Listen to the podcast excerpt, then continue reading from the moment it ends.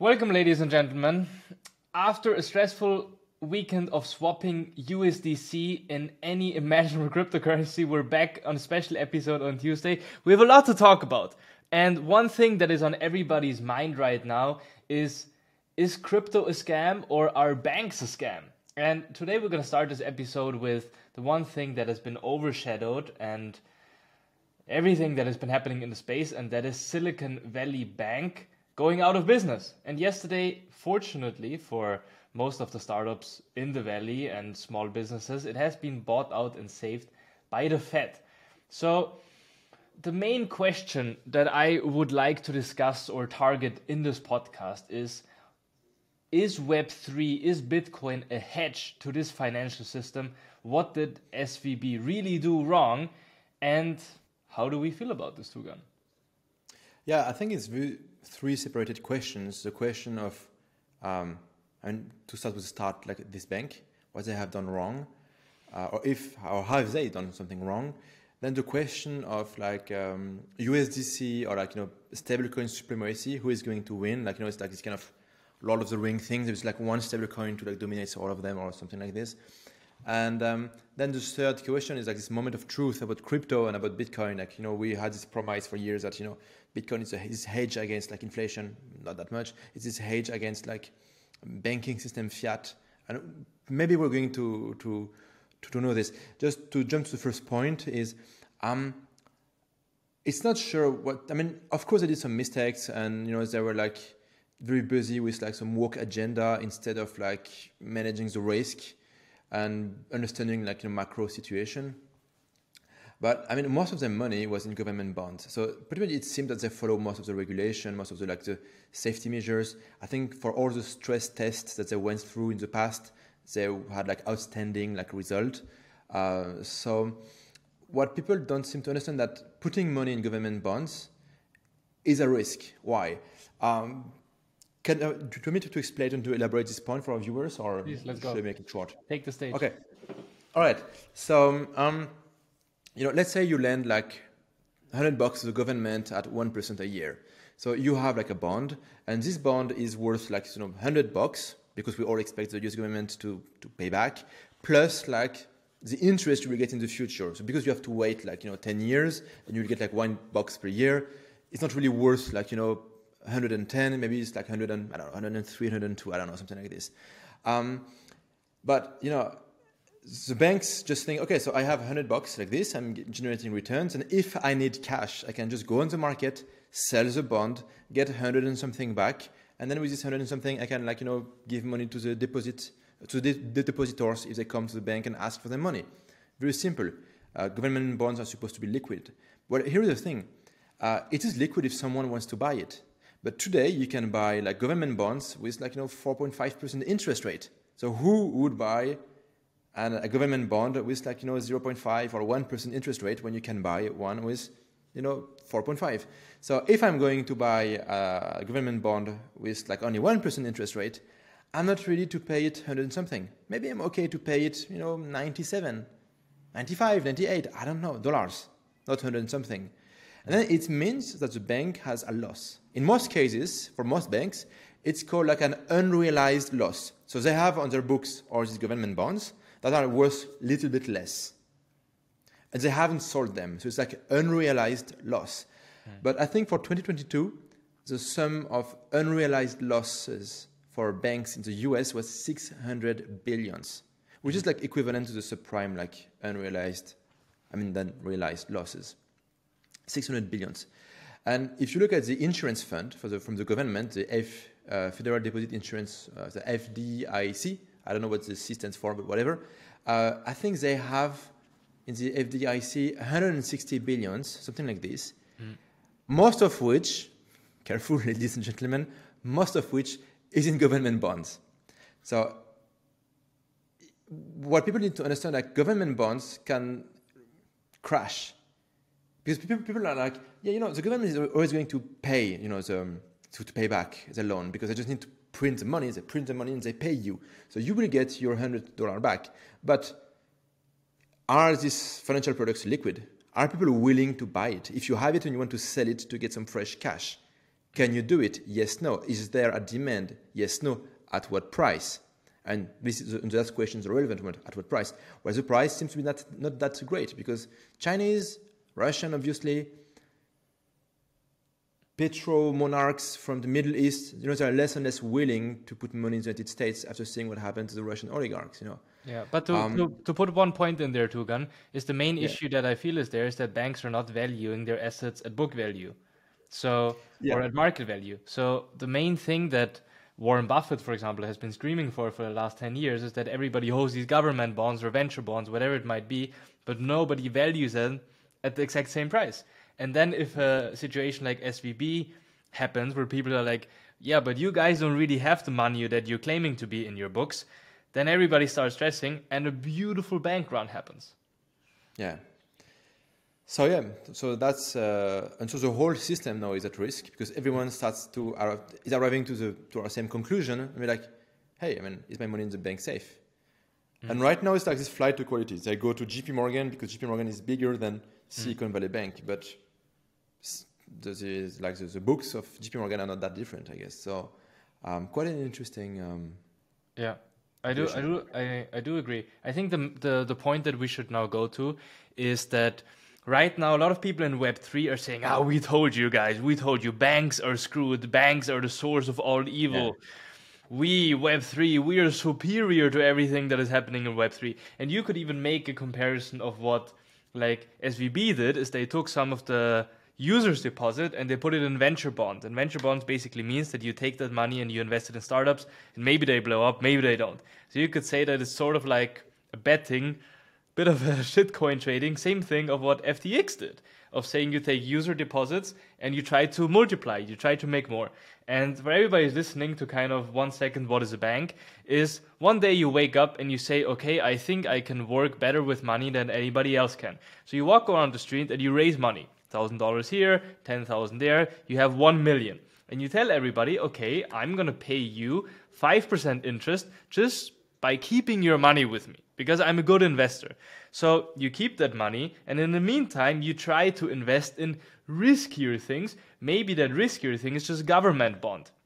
And that government bond pays you a premium of 5% more of what you pay your holders, or not your holders, but your investors.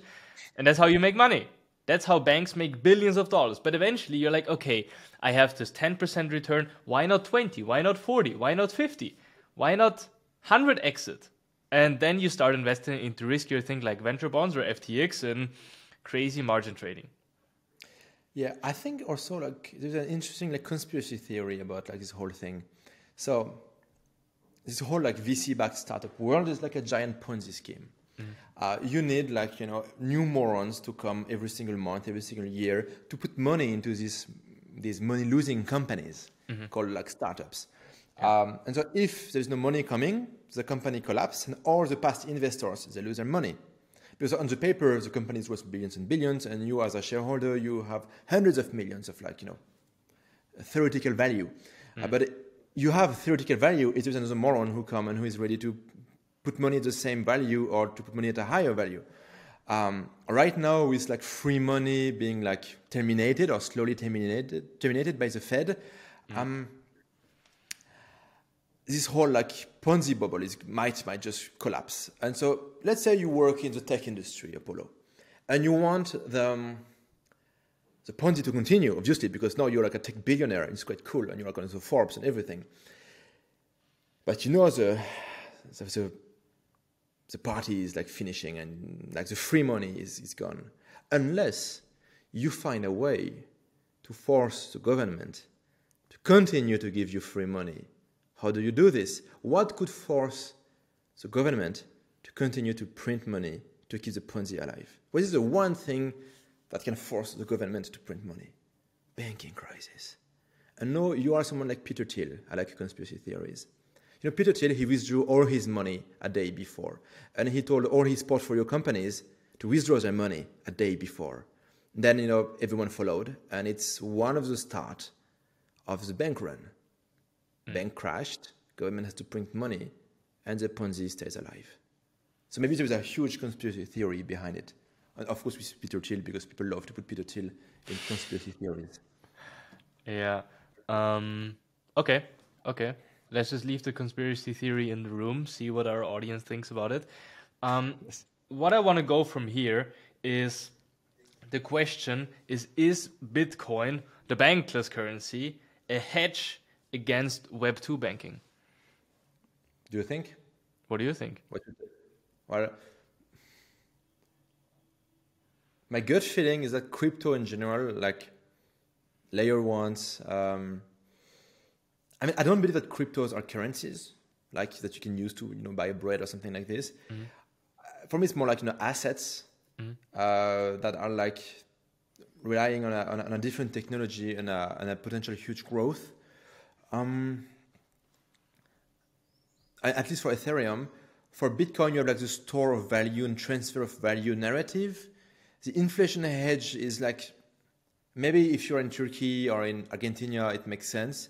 I don't know if it makes sense with to face like a you know if you have like you know seven percent inflation and Bitcoin is down like sixty percent, not that great in the short term. Um, I think we're going to reach maybe very soon the moment of truth. Like, are will Bitcoin be finally priced as a hedge against fiat currency system and not as a speculative bet? Because right now Bitcoin is traded like a tech company, and maybe we will see a shift, a narrative shift to like, oh no, it's not a tech company it is a hedge against the fiat system. Mm. Um, it's like a credit default swap, uh, yeah. CDS against the fiat system. Mm. And I hope this narrative will emerge and Bitcoin will play this role of. I mean, I, you know, I have like a personal interest of, of hoping this uh, because I own a lot of it. But yeah, so I hope that we will have this shift in narrative, and with this shift of narrative, a shift in reality and in the price action. Yeah. I do think it's interesting to think about. Okay, like right now, we've really seen with Silicon Valley Bank that was one of the major players in term in the certified Web two bank. The narrative of Web three, and I would say only Bitcoin really plays that narrative really well of what is a good storage of value in besides gold, besides copper, besides silver in an internet age. And I do think that a lot of people say, you know, it's just nice to have some bitcoins um, because the storage of value against banks in the sense is just something that makes more sense to me. Um, to go yeah. from, I mean, especially, I mean, just short, like I think the biggest competitor of Bitcoin was actually stablecoins because you're like, no, no, I mean, I can have the benefit of like transferring my money around the world, uh, going around sanctions, like being a Russian, moving my money to Dubai or something like this. Uh, and I have like this internet money because like USDT, USDC, like stablecoins in general are the real internet money that you can use as money because you have this like one dollar like you know parity that so you can really use it like as money. Bitcoin doesn't have this, but now that we know that you know stablecoins are either like full of shit or are like you have like the risk of like can they introduce a KYC discreetly? Uh, where are the reserve at which bank with which government bonds? Now that we see this uh, the, the stablecoins as a competition to Bitcoin is like uh, evaporating, yeah. which is good for Bitcoin. Finally, that's true. that's true. So SVB, a lot of interesting developments over the weekend. What do you what do you think this does to the narrative of Web three startups? Keep building, keep building in the bear. Um, if your assets that you have, maybe in crypto with one of the, the players like Silicon Valley Bank, where you're not sure, does this do anything to the narrative of saying let's build startups, let's build, let's build, let's build, let's hire people, let's spend? What is your opinion on this? I think it's forcing people to be to be honest. It's like, oh, you know, I'm building the future with crypto because the fiat system doesn't make sense, but I keep all my money in fiat at Silicon Valley Bank and in government bonds, and you know, fuck you. Like, if you believe in Web three, be a little bit skin in the game. If you believe in mm. Web three and you have a long time horizon, and you know, you believe in the future, why you don't hold this? I mean, to pay like salaries, okay, to have some money into the bank. It's what, it's what I'm doing too. Like, I have a little bit of money in the bank to pay like my staff and like these expenses with fiat. But everything else, or most of, I mean, pretty much, pretty much everything else is in crypto. A little bit of real estate, but mostly crypto. So it's forcing people to be like consistent with their choices and the narratives they are like marketing upon. Mm. Mm. Yeah. The last thing I want to mention here is that yesterday and today, especially Arthur Hayes is calling the next bull run. And for everybody that's looked at this and said, okay, what's going on? Like the clear explanation for this is that because there has been some, such a major shit show with S- SVB going down, now the US government is going thinking about or is decreasing interest rates. And decreasing interest rates for everybody that is new to monetary policy allows people to lend money at a cheaper price. So, for example, you have interest rates and you borrow a million dollars, you're probably not going to take a lot of risk with it. Maybe you're going to invest it into a really solid business idea that you have, or you're going to buy real estate with it, or you're going to buy an apartment complex where you know that you can pay 20% back on that interest or that loan that you took out. But now, if interest rates are going down and down and down and down, that will allow the cost of capital to be much cheaper. And for example, if you look at the last bull run, which was ignited by a lot of money being readily available by nearly either by free through COVID, um, by government just giving out money to everybody, pushing it, and everybody trying to get another 10x on that capital they got for free in the crypto market. The simple reason now is people get money pretty cheap, so why not try to make a 5x or a 10x on a crypto coin? So that's the I- current I think- narrative of that people are playing. I, th- I think it's very deeply sad Hmm. because it means that we will have another like empty bubble. It's not going to be fueled by adoption. It's not going to be fueled by innovation. It's not going to be fueled by crypto being an alternative to the system. It's just like crypto will just like be used again as a tech stock, as a tech stock on steroid, and be like, okay, you know, free money. With free money, everything is going up, and the crazy shit on steroid is going up even faster. So everyone is going to the crazy shit on steroid, and then we have a nice little bubble that is fine sometime, but you know, it's better to have like growth driven by like reality, um, innovation, users, use cases, economic things. Um, you know, so it might it might trigger a new bull run, but if it's like a, a bullshit bull run, uh, we're, I mean, it- it's cool for our portfolios, sure, but I'm not sure it's going to really move us forward. Yeah, it's not a thing that really matters. To go from a friend of the startup, let's call it, Facebook and Instagram are winding down support for NFTs, according to a senior executive. And the tech giant is looking for other ways to support creators, people, and businesses. Meta, which owns both social networks, had rolled out NFT functionality to 100 countries, but demand has been dampened by a bear market. So, if you look at the replies on social media, people say, "Ah, you don't get it. You don't get Web3. You don't know what this is talking about. Like, you should hire a Web3 consultant. You should talk to Frank DeGods." And one opinion I want to voice here myself is that the main problem I see really with Web3 right now is the short financial incentives of most of the communities that spend time in the space. So you're on Twitter and you see, okay, Meta is introducing NFT functionality. What it's not going to do is it's not going to increase the price of your profile picture NFT. Is not going to increase the layer 2 token that you hold. It won't have an impact short term on Bitcoin or ETH. That's just not how it works. Um, but we all read these news and we think that it has a direct financial benefit of Meta introducing this. And this again just fuels the empty bubble, the empty talks, tech stock of what we've been talking about.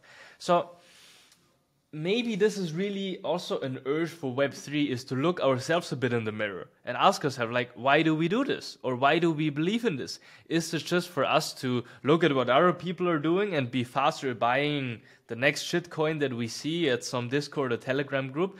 But why are we in the space and why do we build this? So, I mean, it's sad to hear, or it's not sad, but why Facebook and Instagram are winding down support for NFTs. And but I do think it's a good moment for everybody that is really gets aggressive or personally attacked by Facebook not doing this anymore. Of like, why? Like, why do you care so much? Um, so, what do you think about this, Tugan? Well, I think different things. Like maybe we, it's not. It's quite unclear to know why they choose to to renounce it, like to, to not, not to do it. Um, that I don't think they have provided any reason. Did they? No, I don't think so. No, we, we, don't have any like real. It's just like oh, we don't know. We won't do it again. We, we- we're not going to do it, and maybe um, ju- just just a theory. Um, Meta and Facebook and Instagram is just not the right fit for crypto. I mean, they're super centralized. I mean, they're mm-hmm. over centralized, let's say. Um, they don't really fit with crypto. Everyone in crypto hates them. Even if they would launch something, maybe no one will use it. Okay, Facebook is in this tricky situation. Stock dropped a lot, it went a little bit back.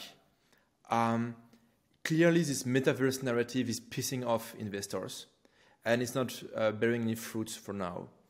And if in the middle of this, let's say, context, they introduce like, oh, you know, we are going to introduce like our big launch of feature, and they gather like, you know, I don't know, 10,000 users worldwide, mm-hmm.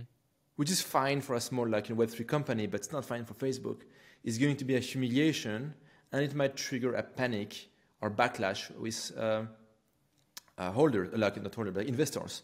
So maybe you know they generally think it's the future, but they're like there is not enough momentum right now to launch it.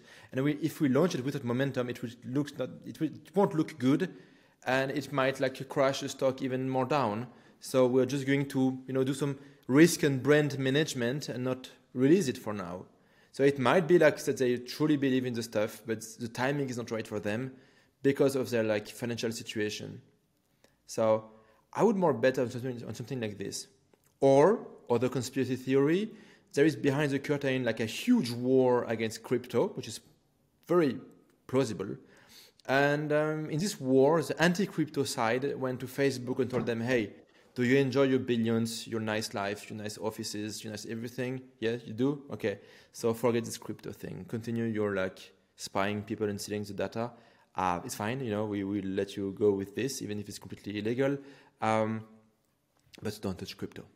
Mm. I mean, and you know, Facebook tried a few times to bring crypto projects. I mean, they had Libra long time ago. They wanted to have this kind of like world stable coins. They had like partnerships with Stripe and all possible companies, and they had to ditch it. Why?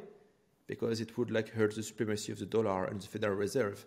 So either it's just some short-term like uh, strategy, or there is a war behind the curtain against crypto, and they were forced to choose a side.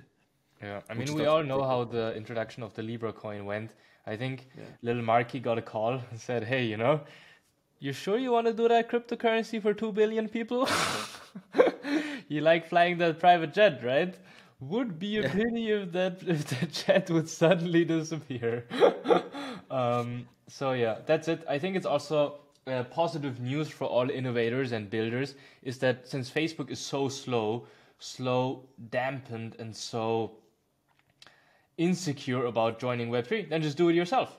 And yeah. that's uh, that's another point that we will talk about soon. Is we're gonna talk about another player thinking about joining Web3, but it's a simple innovator's dilemma. They're large, they're slow, they're big, they have a lot to lose, and they will be pushed out by a player that has less to lose and that is faster and that is going to be able to go all in risk.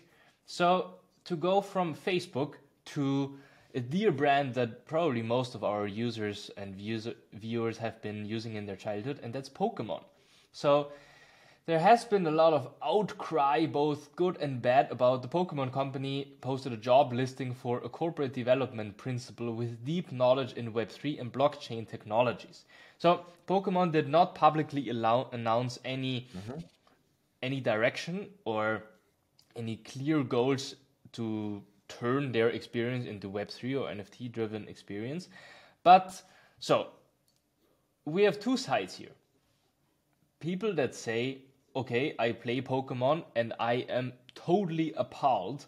I would hate to use Pokemon as an NFT and I hate this whole space. And maybe there are again people that are incentivized that Pokemon would go into Web3 and is gonna pump their profile picture NFT. So, wh- how do we feel about a player like Pokemon going into Web3 and what do we think are the chances of success?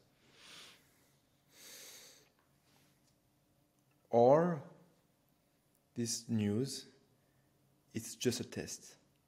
Maybe they don't know. They don't know if they're interested in crypto or if they want to go there. If the community and their fans, the supporters, their stockholder, whatever, will like, um, will like it. So they just post a job ad, do some PR around it, so everyone is talking about it, and they just see the reaction. And based on the reaction, they might take the decision to go or not to go. Mm. It's quite smart because with this job listing stuff, you can really check the market without taking any risk. Because if you don't do anything, you do not launch anything, you don't announce anything, like for real, like in crypto, you know, it's fine. If you say, hey, if you're like Facebook, you're like, yeah, you know, we're going to do this metaverse thing and to invest like tens of billions into it, and then it doesn't work, not good. If you're just like, you know, we are planning to recruit people into this Web3 stuff, you take zero risk. I mean, you have all the benefit of information without having to pay for it. Because you know, like in the in the free market, usually like you do some stuff, it has some consequence. You have to pay like stuff, people, whatever. It has some cost, and one of the result of this cost is information. You learn stuff. Um, here they can learn for free. So my guess is uh, just trying to learn for free if there is some interest for it or not. Yeah. For my perspective, I think it's the double downside for Pokemon. On one side, you enter Web3, and the majority of your players and holders don't care about Web3, they don't understand it, they don't want to understand it. And on the other side, you do need to take a huge company like Pokemon, huge community, I would even say, and turn it into Web3. And looking at the past case studies of companies that have tried to do that, none of them was really successful. Because again, innovators dilemma, they're slow, it's a lot of work. People don't really get the meta of Web3, of let's say community first and building together with your holders. So I do think that a similar thing is going to happen like with Facebook. There will be a new Pokemon, and maybe it's even a Gary Vee that was building in Web3, that was forged by the darkness inside of Web3, and that is going to come out of this as the new Pokemon. So that's my opinion on this. I mean, on the other hand, we have to give credit to Pokemon. I mean, they launched Pokemon Go like a few, a few years ago, and they're really bet on you know uh, virtual reality or artificial reality. So they seem to have some appetite to play and to interact with new technology in order to stay relevant. So I think the step they're doing right now is zero commitment, just like looking for free information. Yeah. But they have a track record of you know betting on technology, of successfully betting on new technologies.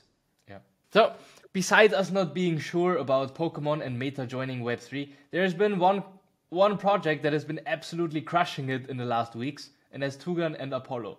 Yesterday, we've reached over 2,000 subscribers on our newsletter, and we're soon gonna crit- hit the 1K subs on YouTube as well.